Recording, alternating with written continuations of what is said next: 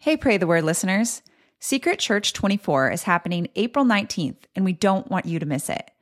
Come be a part of our 6-hour deep dive into studying the Book of Ruth and praying for the persecuted church around the world. Register at the best rate today by visiting radical.net/Ruth. Pray the Word with David Platt is a resource from radical.net. Psalm chapter 138, verse 2. I bow down toward your holy temple and give thanks to your name for your steadfast love and your faithfulness. For you have exalted above all things your name and your word. Did you hear that last phrase? That's a pretty astounding prayer statement that David just made in this psalm. You have exalted God above all things.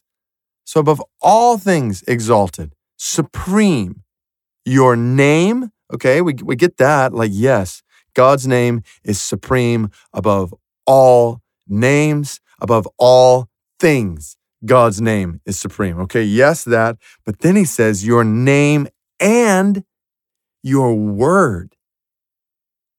So God equates here as exalted above all things, both his name and his word. Like this has extremely significant ramifications for how we understand God's word.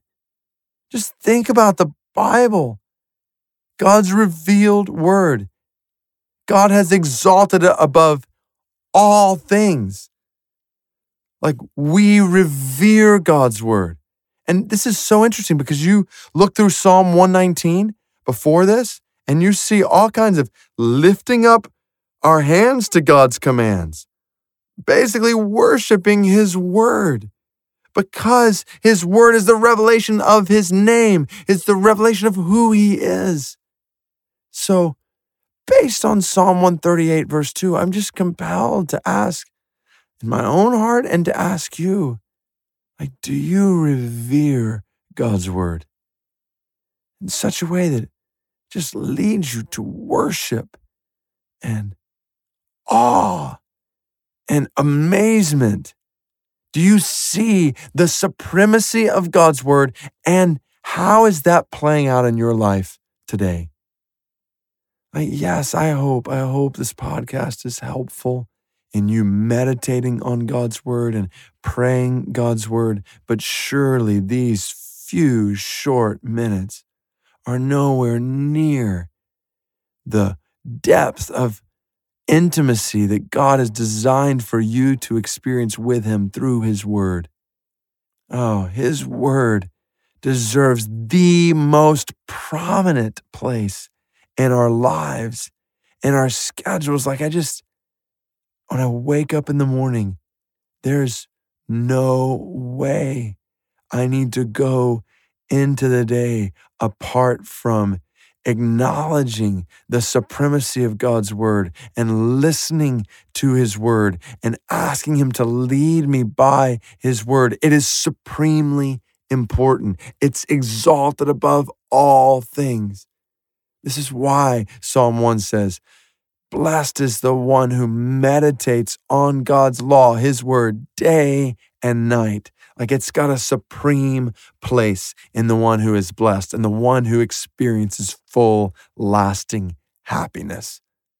So God, we right now, we praise you for your word. We see your word exalted above all things. We exalt your word and your name.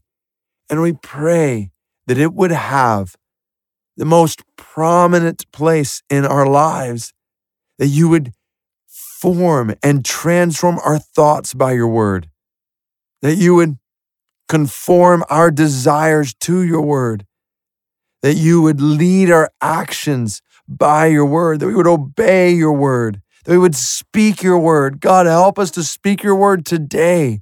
Help us to share your word with others. Like it's supremely important. It's so much more important than what the weather is, or what this or that sports team did, or this or that in the news, like to talk about. There's nothing more important to talk about than your word. Help us to talk about it all the time, just like Deuteronomy 4 and 6, tell us to.